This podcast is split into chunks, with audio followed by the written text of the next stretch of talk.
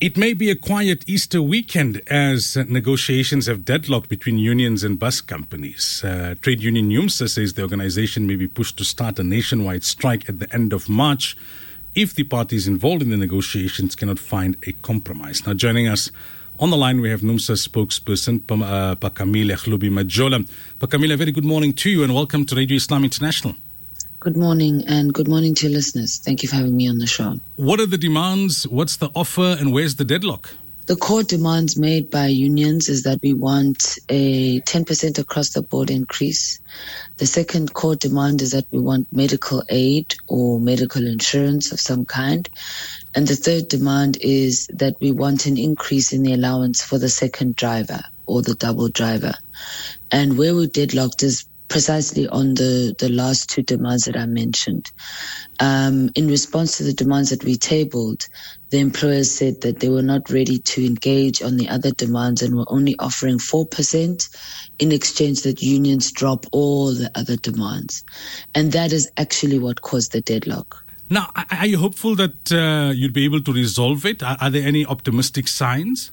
Of course, we do remain optimistic. We would prefer not to go on a strike. If we were to embark on a strike, it would most likely be on the long weekend, the, the Easter long weekend. And that would have uh, massive, massive uh, consequences for commuters um, because the Easter long weekend is the biggest weekend outside of Christmas. Uh, and millions of South Africans depend on the buses to travel to rural areas to go home over that long weekend. Um, and uh, so we would prefer a situation where we don't have to resort to strike. Uh, but if the employers continue to insist uh, by not putting a meaningful offer on the table, then unfortunately we will have no choice but to resort to strike action there would be a question can strike action not take place at another time where the impact is, is not as severe? Or is this meant to put the employer more under pressure? We um, this would be based on the the timing, and the fact of the matter is that um, a strike is supposed to be disruptive. A strike, by its very nature, is disruptive. Now, if we were to wait for a weekend that was more convenient to the employer, we would be unlikely to be able to negotiate in a way that would allow us to actually get the demands that we want. But at the end of the day, you know, we don't have to strike.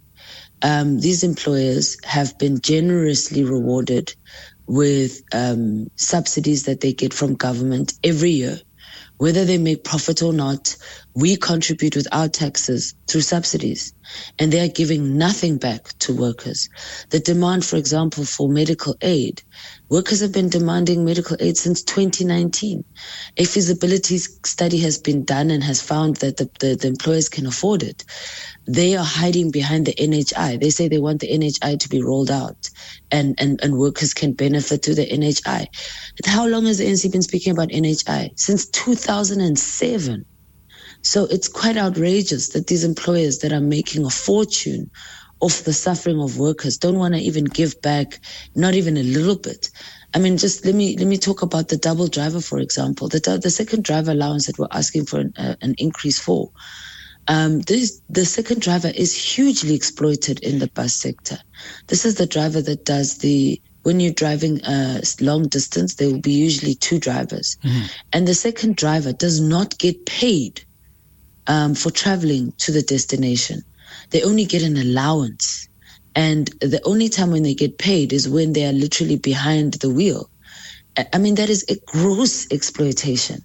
It's as if they are assuming that this person is was volunteering their time. I mean, how how is that even allowed?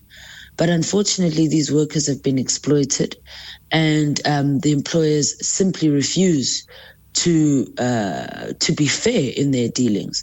So if it means that we have to shut down the buses during the biggest long weekend in order for employers to try to start to treat workers humanely and to give back, then unfortunately that is what we're prepared to do.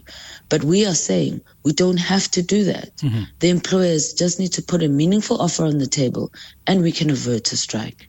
All right, Pamakimile, thank you so much for your time this morning. We really appreciate it. Thank you for having me. Have a great day and go well. So, if uh, the deadlock between NUMSA and uh, the employers is not broken, we could have a bus strike over the Easter weekend.